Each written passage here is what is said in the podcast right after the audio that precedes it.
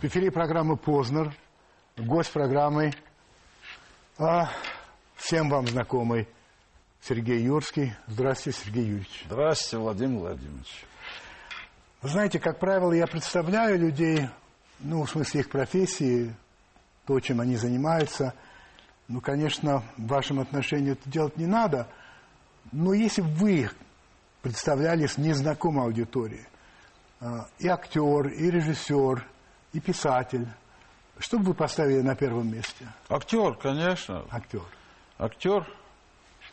Понятно. А, вы знаете, мы вас в свое время, когда была программа «Времена», много раз приглашали. Да, и мы- ни разу не получалось. А потом я прочитал ваши слова такие, что, ну, у меня принцип такой, надо всегда отказываться. А потом, подумав, может быть, соглашаться, а может быть, и говорить, нет, я буду делать не это, а как раз вот это. А в принципе, я довольно давно уже себе сказал, вначале всегда надо отказываться. Ну, а почему вы, наконец, согласились? Нет. Принцип, который доведен до абсолюта, он вреден. Да. Да. Действительно, э, надо быть готовым отказаться, потому что новая работа трудна. Но было немало раз, когда я сразу говорил, да, конечно. Так же, как и на сегодняшнюю нашу встречу. Да, я После впервые нашего вас давнего знакомства Да, да, да. я все понимал. И У меня сейчас нелегкое э, физическое состояние, перегрузка жуткая. Но э, я сказал сразу и безоговорочно. Да, За что я вам благодарен. И главное, что это было первое приглашение вас в программу «Познер», так что вы не отказывались. От- ну, отлично. Не всем известно, и я просто хочу, чтобы наши зрители это знали, что ваш отец был директором цирка. Это так? художественным руководителем. Руководителем цирка. Некоторое время, Некоторое да, довольно время. длительное и важное время для цирка. И что вы очень дружили с Юрием Никулиным. Это так? Ну, вы были не то чтобы дружны, то есть не встречались ежедневно, но я его знаю с его прихода из армии по, по цирку, да. И поэтому наши отношения э, до последнего да, дня его были всегда дружественные Вообще чудный человек. навстречу, да, да. я Чудный очень человек, любил его и люблю. Вы сказали о себе, я клоун по природе, и юмор – основа всего, чем я, как актер, занимаюсь, и что я люблю как зритель.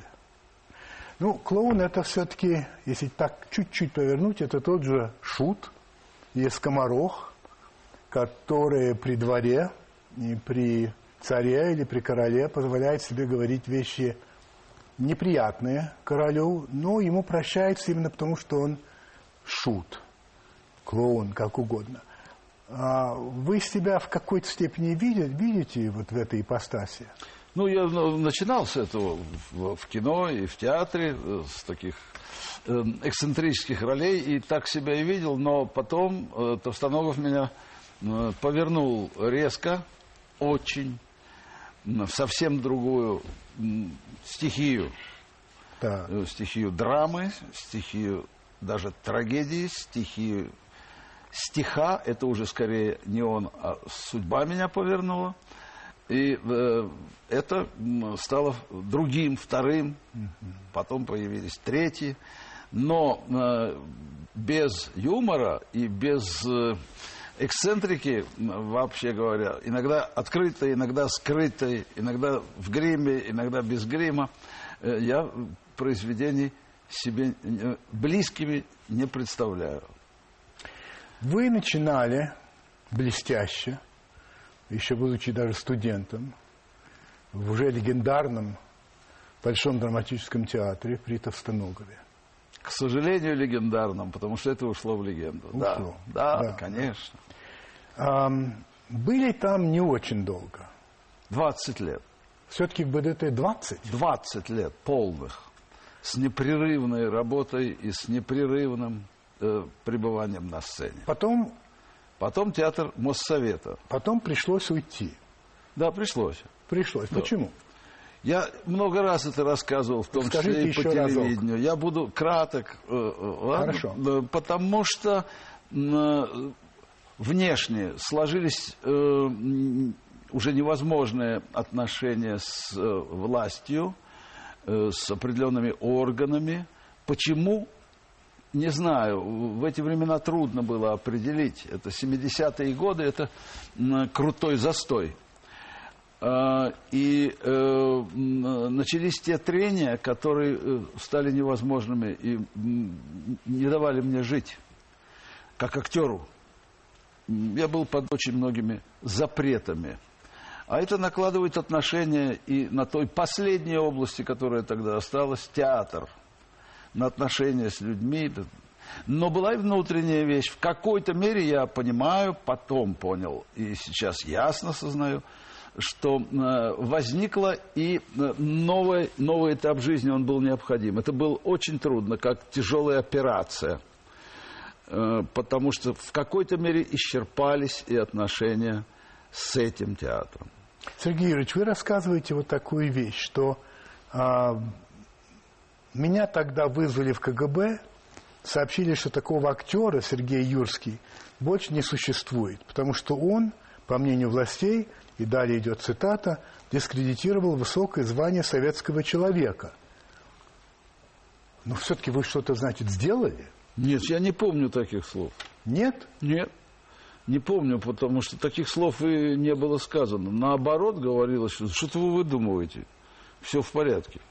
Так что нет. нет Вы таких- не протестовали против... Нет, это должно было быть э, сказано по поводу чего-то. А вы не выступали по поводу введения войск в Прагу в 1968 году? У вас не было Я не... протеста? Даже этого я не сделал, хотя я был там в это время, в Праге. Да.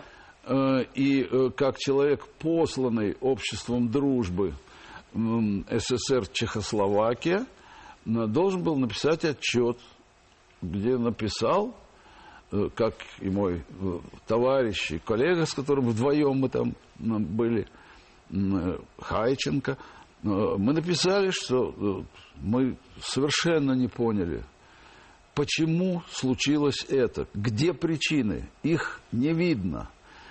Вот войск, да, написали, их не видно. То, что мы видели, мы можем сказать только о некоем подъеме э, в области культуры, взаимоотношений, э, радости жизни, я бы сказал, в, в полную меру. Вот и, вот и, И не всё. более того. Не более, нет, не более. Не более Это того. был комплекс, видимо, причин. И, я не знаю, просто я столько раз об этом говорил, что Хорошо. я... Да, Но вам приписывают, видимо, а слова. приписывают, а почему нет? Э, Сейчас в интернете, я не пользуюсь интернетом, поэтому до меня вдруг доходят слухи о каких-то словах, э, сказанных, о каких-то встречах небывалых. Доходят до... Да, но вы знаете, видимо, приписывают хорошее, а многим приписывают плохое. Ну, Раз вы, Тихо сижу. Да, Тихо, да. не только тихо, но вы э, сидите как-то, я бы не сказал в одиночке, но сами по себе. Еще раз я вас процитирую. Значит, когда модно э, было быть шестидесятником, я потихоньку вышел из шестидесятников. Когда модно было быть очень русским, меня числили евреем. Когда модно стало быть евреем, я русский. Так же и с остальными вещами. Петербуржец я по рождению, то есть ленинградец. Все это симпатично, но непрерывная принадлежность к какой бы то ни было постоянно действующей группе и утверждение, ну, как-то у меня не получается. Я всегда петербуржец, но я давно уже москвич. Но вы же понимаете, наверное, что общество не любит или не особенно любит тех, которых не может приписать кому-то. Либо туда, либо сюда. А что это такое никуда? Это никуда, это просто так дано, и все. Я не сразу это понял. Я э, был, был когда-то очень общительным человеком и э, деятельным в общественном плане. все было. А потом я, вдруг понял, что э, это пустые усилия. И э, что я э, должен честно трудиться на благо своей профессии, на благо общества, но в одиночку. И взять на себя э, ту тяжесть, которую трудно взять. В конце концов получилось, что я э, стал и э, режиссером, стал и драматургом. Никак не ушел в сольное художественное чтение. Я более всего любил и продолжаю любить драматический театр, ансамбль на сцене. Но теперь уже довольно много лет я его э, создаю сам с другими людьми и беру на себя эту полную ответственность. Это трудно. Оказалось, что это не очень благодарно.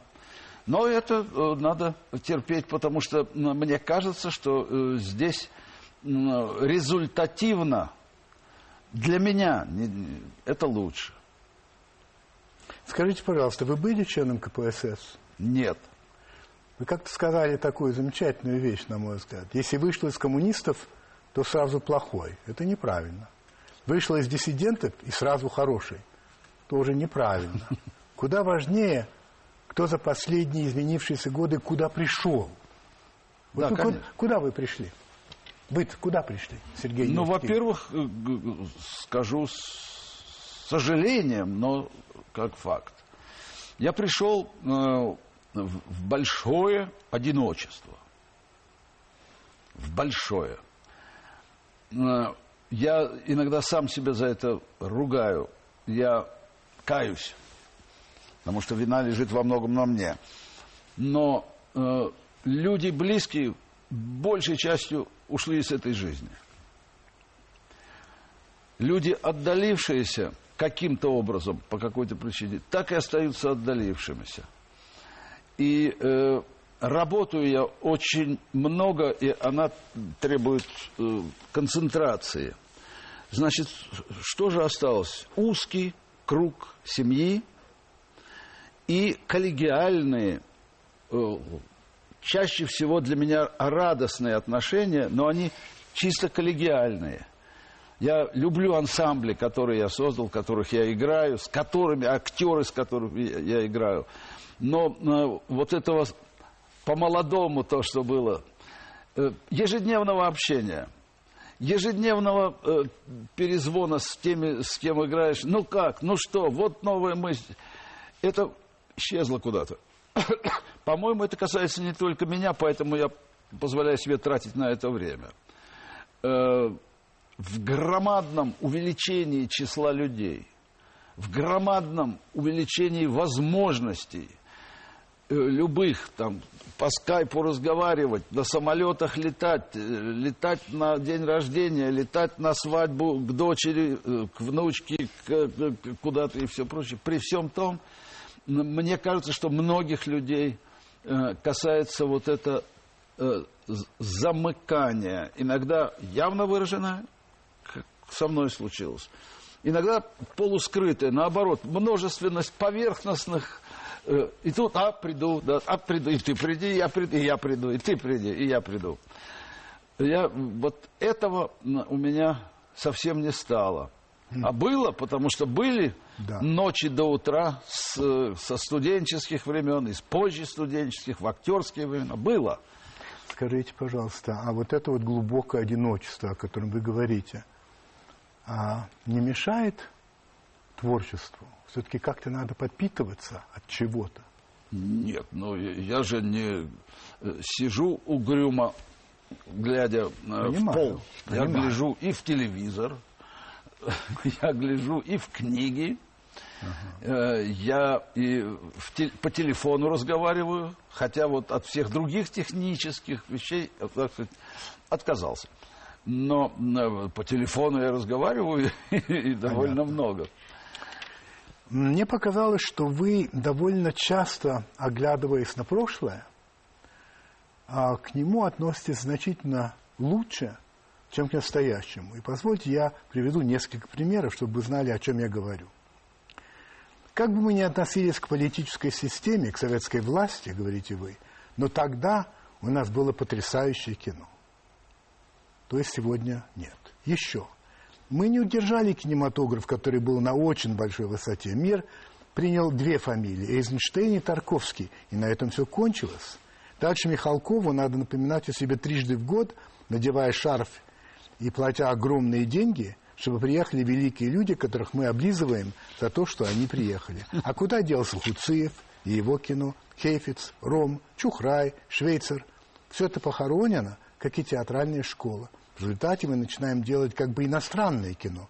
«Возвращение» – очень хороший фильм, внезапно возникший, получивший премии, но это, в кавычках, иностранное кино. И еще. Что было неприкасаемо, теперь лапаемо. Над чем плакали, теперь смеются. И наоборот. И еще. Сегодня сняты практически все запреты. А без них мы теряем такое важное понятие, как культура. Культура – это самоограничение. Она защищает общество от упадка, от ослабления души.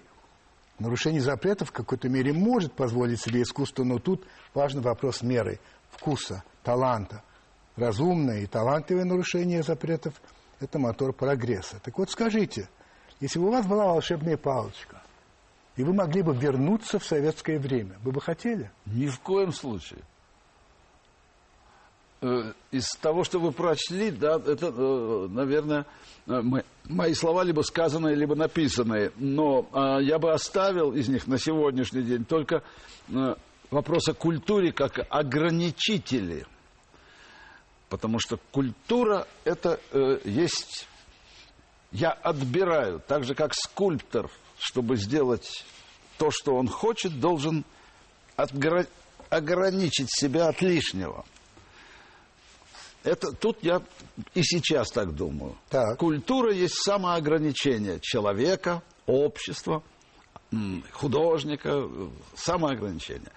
Все остальное, я бы сказал, это брошенные слова, которые э, шлака в нашей жизни достаточно хватает. Э, я думаю, что э, советское кино, это сказано, ну, может быть, там лет 15 назад. Ах, вот так. Оно, его, из него нужно еще сеять и просеивать, и просеивать, потому что на наших глазах это советское кино умирает. То бывшее. А те небольшие, может быть, по количеству достижения сегодняшнего дня, они становятся куда э, значимее. Если к э, фильму, э, названному вами, возвращения, добавить Елену, то я скажу, да, это тоже, это замечательное сегодняшнее кино. Их мало, но ведь и тогда их было мало. А сейчас есть каналы, которые угодливо говорят, правда же у нас было лучше, правда же у нас было лучше. Мы вам сейчас будем показывать фильм. Такую ерунду, которую сейчас уже даже неловко смотреть. И часто с актерами, которых я знал, актеры моего поколения, они тоже, ой-ой-ой, это он такое играл, ой-ой-ой, он же великий актер, как же случилось такое, ой-ой-ой.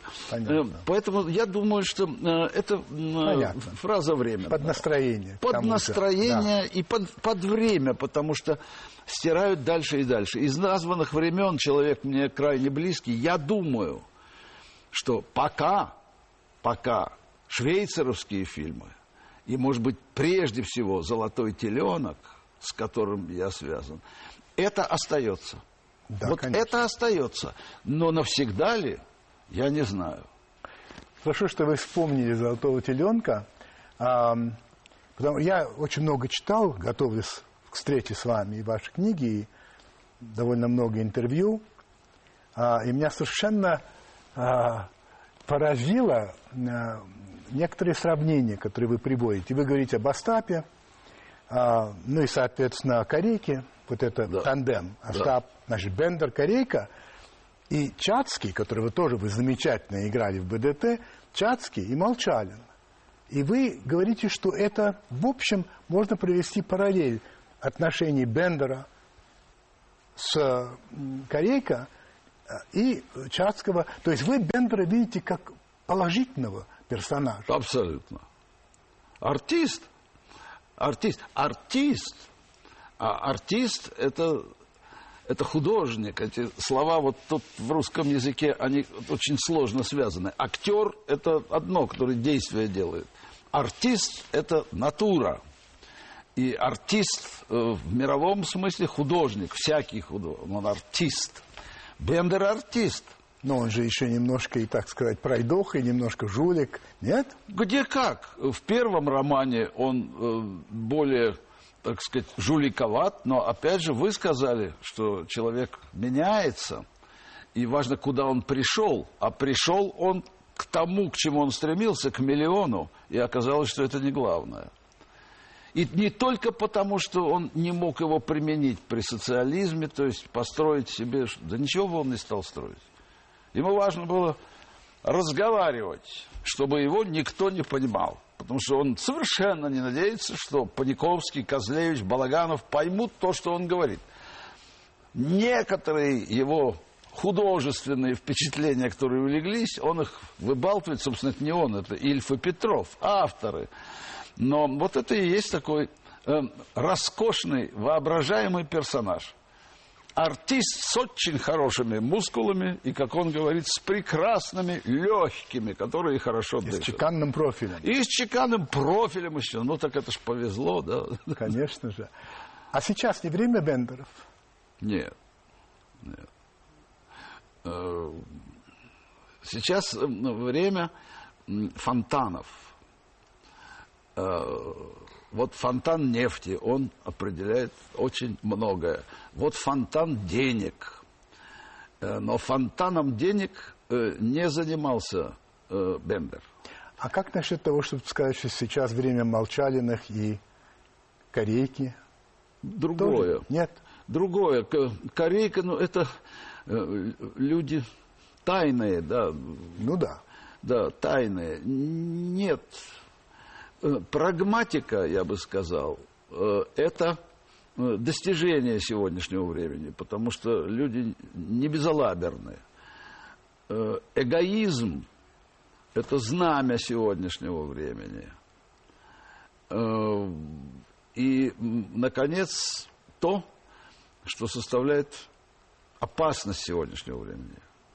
Чувство меры, которое исчезло.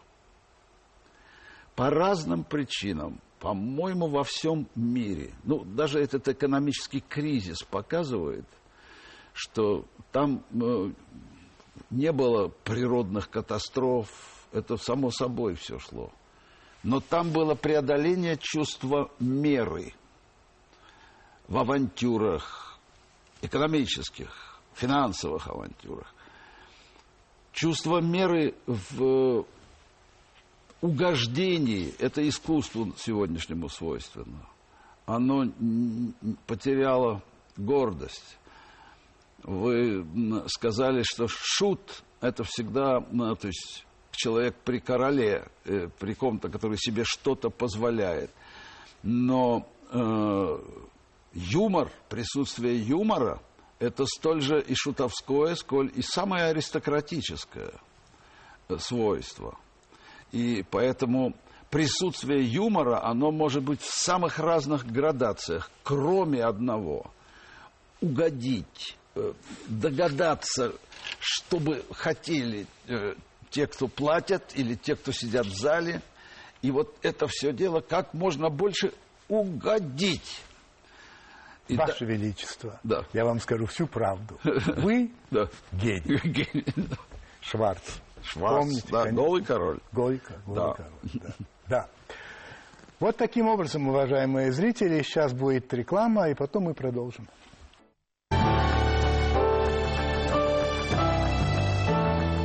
Сергей Юрьевич, вы поставили пьесу а, «Ужин со Сталиным».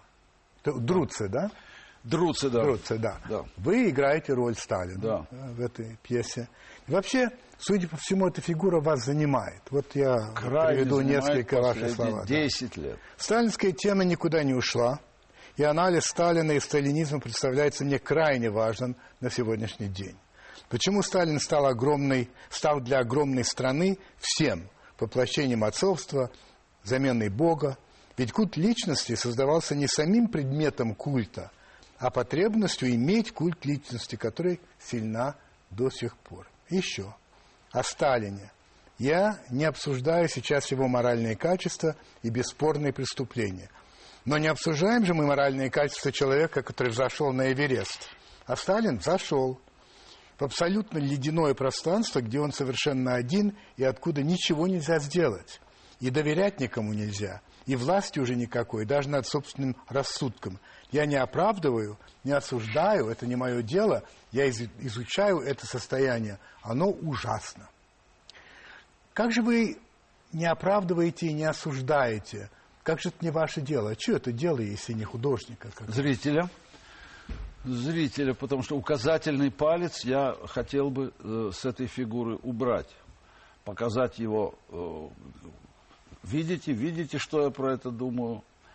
Э, или оправдать. Или, а э, чтобы там, в зрительном зале, рождалось в голове понимание, почему он, этот сталинизм, не ушел вместе со Сталином. Я жил при сталинизме, как и вы жили при сталинизме. Этот, э, это давление мы ощущали, по крайней мере, уж в последние годы его жизни точно ощущали, со страшной силой. Но почему оно возникло? И почему была любовь э, к э, власти? Почему был отклик? Не было ли наоборот? Сталин был впитывателем того, чего желали. Сталинизм, как я полагаю, э, исторически имел подготовку. Он был в людях. И до Сталина? До. До. Вот смотрите, вы говорите так, что про Сталина. Он сейчас козел отпущения. Все свои грехи можно списать на него. А козел отпущения – это ведь священ, священные животные. И Сталина делает священным. Он отражает ужасные чаяния, которые в народе существуют генетически ну, и пробуждены. Он был лишь воплощением этих чаяний ужасных, которые можно назвать сталинизмом. И в какой-то степени он жертва этого сталинизма, жертва своей же безбожной власти, ибо сама эта власть порождает смерть. Так правильно я вас понимаю, что в сталинизме виноват даже не столько Сталин, сколько народ? И те, и другие.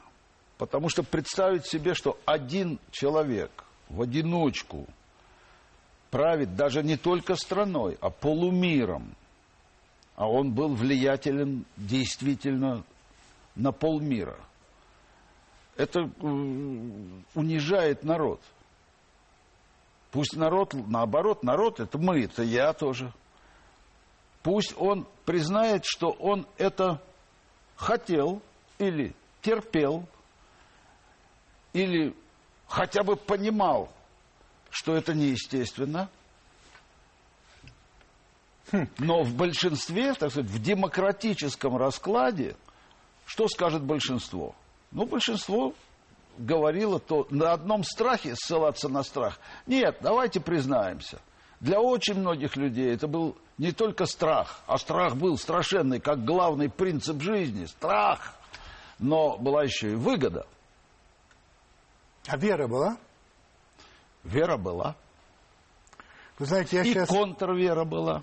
И в Бога вера была, и она была идеально чистой, потому что она была опасной, она была как первохристиане. Не модной. Тогда. Тогда было не модно. Но вот оттуда и вырастали э, такие люди, как Александр Мень. Вы знаете, я сейчас делаю фильм э, о Германии, документальный фильм. Ну, разговаривал со многими людьми, и был такой любопытный разговор с журналистом немецким, а, где мы говорили о Гитлере о Сталине. И он сказал, вы знаете, Гитлер и то, что с ним связано, сидит у нас в генах, а у вас в генах сидит Сталин. Ну, я с ним не знаком, мы не переписываемся с, с этим согласен. журналистом, я с ним согласен. Хм. Вообще, э, вы довольно резко высказываетесь по поводу России, порой и по поводу россиян. Да ну, нет, смотрите. Вроде бы нет. Ой, ой, Послушайте ой. меня внимательно. Ну, послушаю. Россия идет по заданному психологическому коду. И наши люди, мы все в этом коде. Есть теперь в связи с тем, что мы открылись, некоторая часть молодых людей, которые становятся вроде бы гражданами мира. Но в основном даже эти сегодняшние молодые люди рано или поздно натыкаются на код, заложенный у них внутри. Код все-таки православно-монархический. Код того, что власть божественна, насчет кесарю кесарева, а Богу Божье, это различие, мне кажется, в России меньше звучит. В России кесарю кесарева и кесарю Божье. Это звучит как приговор вообще. Да, это из тяжелых моих э, раздумий на эту тему. Тяжелых. Э, и э, я, пожалуй, не буду сейчас редактировать их или отказываться от них. Я оставлю, потому что э, последние годы, я уже человек возрастной, я вижу еще одно закольцевание уже знакомое. Э, сколько раз мы видели культ личности уже после Сталина? Сколько раз? С каждым правителем. Либо культ личности, либо стремление правителя к культу личности, либо стремление тех, кто называется граждан – во всяком случае, в большом количестве, иметь культ личности. Дайте культ личности, тогда будем дальше жить. Слово не употребляется, но э, вот эти взаимоотношения низа верха, оно, они повторяются. И, конечно же, когда говорят, что там пришли большевики и разрушили страну, которая, э, которую мы потеряли, а она была такая богатая, такая любящая своих граждан. Граждане любили царя, любили правительство и молились. Но это, это обман, потому что если только я не ошибся совсем и не доверился великой русской литературе XIX и XX веков, начала XX, то этого достаточно, даже без документов, что это не так. Это, это было так, крушение конечно. уже. Да. То есть у вас такое ощущение, что, ну, будем называть культ личности, что это есть стремление в самих людях, чтобы он был, им да. это надо. Да, да. Им это надо. Да. Так? Да. Хм. Тогда возникает у меня такой вопрос. Как вы сегодня оцениваете состояние христианства вообще и православия в частности? Мне трудно оценивать. Я человек православный и церковный. Так. Извините, это так. А Нет, вы... просто, просто я знаю, э, ну, важно на это Меня это совершенно да. не смущает. И для меня это э, спросить, тема это больная, потому что э, когда э, идет склонение к тому, чтобы э, сделать страну, я бы сказал, монастырем, с укладом монастырским для всех граждан – это не плодотворно. Это в истории России бывало. Это бывало и в других странах. В Германии, в частности, в определенный период. Но это была скорлупа, из которой ничего не могло выйти, пока она не, либо не сама треснет, либо не изнутри э, будет взорвана. Ибо вера, христианская вера и православная вера – это свободное стояние – Православие – это ведь часть христианства. Часть. Часть, часть так как конечно, конечно. протестантизм. У каждого свои, свои достижения, у каждого свои... Э, Сегодня говорят бед. о некотором кризисе христианства в целом. Несомненно, на мой взгляд, э, правы те люди, я неоднократно читал на эту тему. Э, слишком резко, может быть, но говорят, христианство самое великое, что может быть, но оно еще не началось. Ах, вот потому, так да, потому что оно такие требования предъявляет э, к человеку, если серьезно относиться и к евангельскому посланию, или э, к законам Ветхого Завета, если серьезно. Не началось еще ничего. Но это прекрасная э, опора, к сожалению, может быть, для будущего. Зерна ее прекрасные. Но одно дело сыпать зерно в землю и отойти и дать всходить этим зернам. Вот взаимоотношения пастыря и э, паствы. А если это человека сажают в это зерно и сыпят сверху, то эти картинки мы тоже видели, когда вот так поднимается это дело. Апропо, вы говорите, что вы человек православный и церковный. Это давно? Довольно давно. Довольно давно. давно. А, э, так сказать, по направлению э, еще давнее. Вы проводите или вы видите некоторую параллель или некоторую общность между идеями социализма и христианства? Ну, конечно, прямую, только это с, с переворотом. Но, Но сог- конечно, там все формы, все формы взяты из, э, правда, не из самого Иисуса, а из э, церкви, которая осуществляла э, Иисусово учение, осуществляла. Но вообще говоря, все формы были взяты. Причем они были взяты не из, конечно, не из Евангелия. Они были взяты из церкви времен царской России, которая, находясь в разных своих э, столкновениях внутренних, все-таки пришла к довольно церковно-полицейскому варианту. Что бы вы сказали на то, что социализм утопическое учение, поскольку исходит из человека, которого нет, что сам человек не таков, он гораздо хуже, и что его исправить невозможно, что природа человека, а, зависть, ревность, стяжательство а, и а, прекрасные черты, это неизживаемо, и это поэтому социализм, тем более коммунизм, создать невозможно. И что в этом смысле христианство то же самое. Потому что 10 заповедей, если перечислить, то сегодня, через 2000 с чем-то лет, человек меньше не убивает, меньше не крадет, меньше не изменяет и так далее, и так далее. Что это такое же ошибочное представление о человеке, как и социалистическое представление. Что бы Да. вы на это ответили? Это сходно.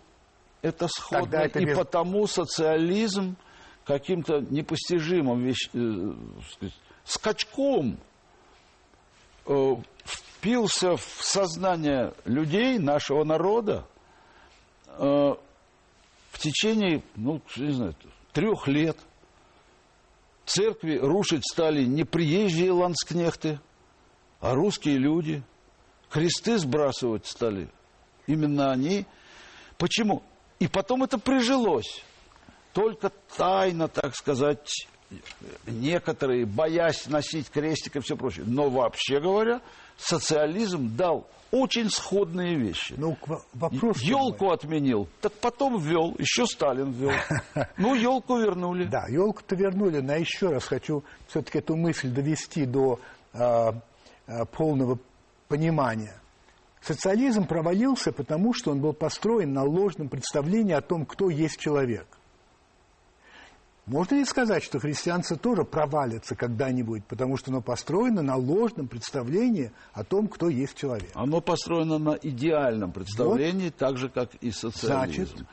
Доказательства, э, я думаю, того или другого нужно ждать э, через много лет после нашей с вами жизни. Это Но это вас не заставляет отказаться от веры. нет. Потому что э, я и к социализму отношусь как к очень э, благотворному, и он и был одно время благотворным. Он возбуждал людей к, э, к действию, к творчеству. Нельзя думать, что все достижения, творческие достижения 20-х, 30-х, 40-х, 50-х годов, в 50-х уже страшное было что-то. Это само себя стало изживать, потому что э, зашло за чувство меры. Совсем зашло.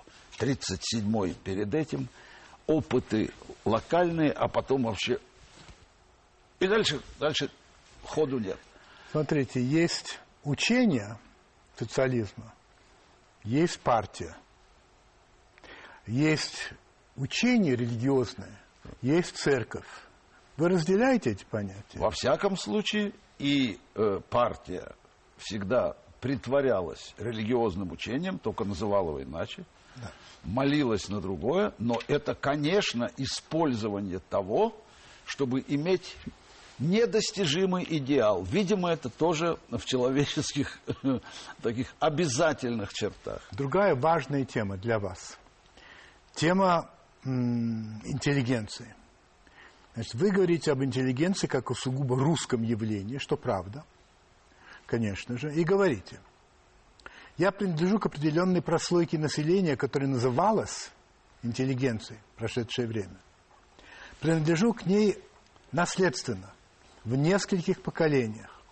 И потому, разглядывая проблему изнутри, полагаю, что интеллигенции в понимании и XIX, и XX веков больше нет. Далее вы говорите, философ-иммигрант Федотов утверждал, интеллигенция родилась в тот момент, когда закрыл глаза Пушкин. И эта прослойка напоминала, что не все в порядке в обществе, и надо об этом подумать. Именно такие люди являются тем бродильным элементом, который позволяет обществу быть живым, не окостенеть. Интеллигенция, как слой, сегодня рухнула, но ее надо возрождать. Этот смазочный материал между разными классами и социальными группа, группами, его надо возрождать. Поэтому, потому что без этой смазки скребет и могут зубцы поломаться. Вопрос. Вы согласны с тем, что интеллигенция, как алмаз, создавалась в результате колоссального давления. Но как углерод превращается в алмаз, так и произошло появление в России именно интеллигенции. И что если ее уничтожили, так случилось, то она не может возродиться. Она, она и не возрод... навсегда. Я думаю, что она и не возродится. Но вы говорите, надо ее... Э, нет, нет, нет, просто это будет что-то другое потому что э, сейчас с большим интересом читаю книгу Ходорковского «Тюрьма и воля». Так. Э, я стараюсь понять, вот этот человек с высшим образованием, человек, э, достигший э, колоссальных э, интеллектуальных достижений в области финансов, можно ли назвать его интеллигентом? Он моложе меня. Если я, я могу вас перебить? Да интеллигенты есть. Мы же говорим о явлении социальном. Так вот он не интеллигент. А он не интеллигент. Мало того, он сам, анализируя себя по всем чертам, да. он говорит, я не оттуда. Ну, бог с ним. Меня интересует вот эта прослойка, которой больше нет. Вы, вы это вы утверждаете. Утверждаю. И, видимо, это ушло. Это ушло, это ушло. но это не значит, что не возникнет но совершенно новое. Что-то другое. Что-то другое. А, как другое мы его дело. назовем, Хорошо. еще не знаю. Посмотрим. Времени у нас уже почти нет. Задаю вам последний вопрос или предпоследний. Он связан вот с каким вашим высказыванием. Людей, которые бы что-то делали и, напротив, воспринимали бы, воспринимали бы, почти не осталось. Общество на 9 десятых состоит из посредников, ничего не производящих.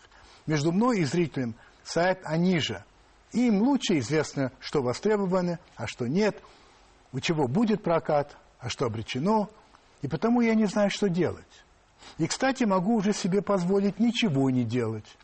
И когда окончательно перестану слышать подсказки внутреннего голоса, честно замолчу. Хочу вас спросить, как поживает ваш внутренний голос? Вы его слышите? Он мне подсказал и нашел человека, личность на э, биографии которого, не биографии, а духе которого я бы хотел еще э, сделать спектакль, и большой спектакль. Это Шагал. Значит, голос-то есть? Голос есть, но и вы его слышите? это очень трудно, потому что этому не доверяют, и мне очень трудно организовать. Но Шагал тоже одиночка, который никогда не вошел ни в какую корпорацию художников. Голодал, не голодал, взошел на вершину благополучия, никогда никому не присоединился. Посредники есть на него? Ищу. Ищите. Ну, может быть, сейчас услышит кто-нибудь. Да. Марсель Пруст хотел бы вам задать несколько вопросов. Он серьезный человек. Серьезный. Какую черту вы более всего не любите в себе? Не люблю. Да. Э, перфекционизм, то есть желание все да, да, да, да, да, да, которое переходит постепенно э, в, э, я бы сказал, занудство. Как- всех раздражает меня тоже. Когда и где вы были более всего счастливы?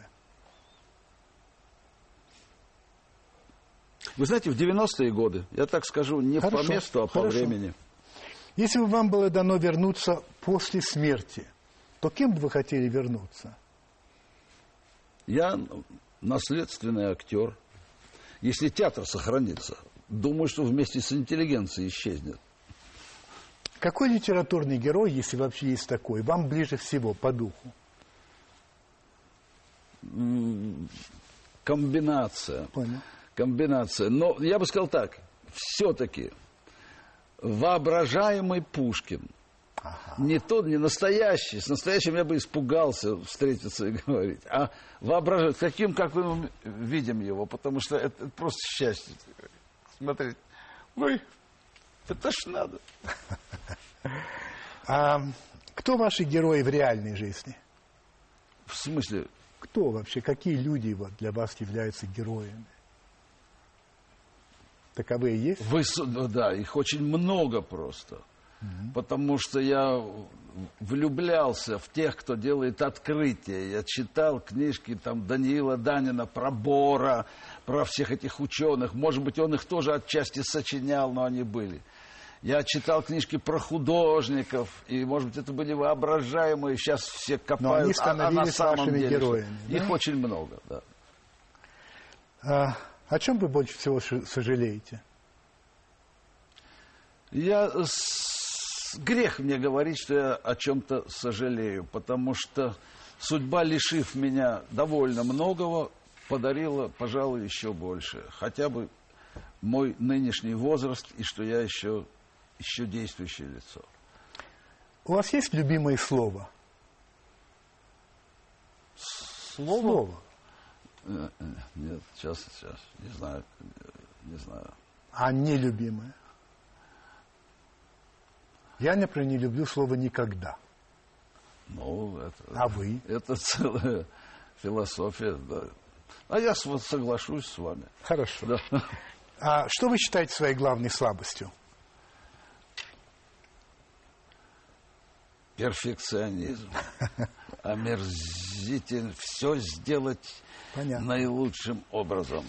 Оказавшись перед Богом, что вы ему скажете? Прости, Господи. Это был Сергей Юрский. Спасибо большое.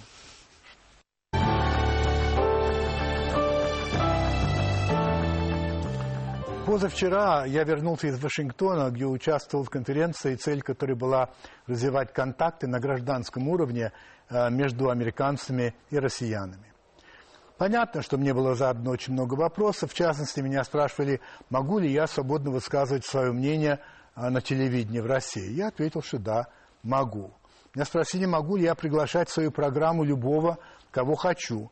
Я ответил, что нет, не могу. И добавил, что в свое время закрыли программу, которую я вел в Америке с Филом Донахью, за то, что мы приглашали не тех гостей, ну, с точки зрения руководства канала CNBC. Меня спросили, как следует понимать недавно принятые Государственной Думой законы о митингах, о государственной измене, об НКО. Я ответил, что сам не знаю, как понимать. Меня спросили, означает ли освобождение от должности министра обороны то, что в России начинается настоящая борьба с коррупцией. Я сказал, что время покажет, но что пока что в этом многие сомневаются. Меня попросили сформулировать вопросы, которые россияне могли бы задать американцам. Я сказал, что, конечно, я не могу говорить за всех россиян, но некоторые вопросы могу задать. Например, в семи последних президентских выборах только дважды побеждал тот, за которого проголосовало большинство населения.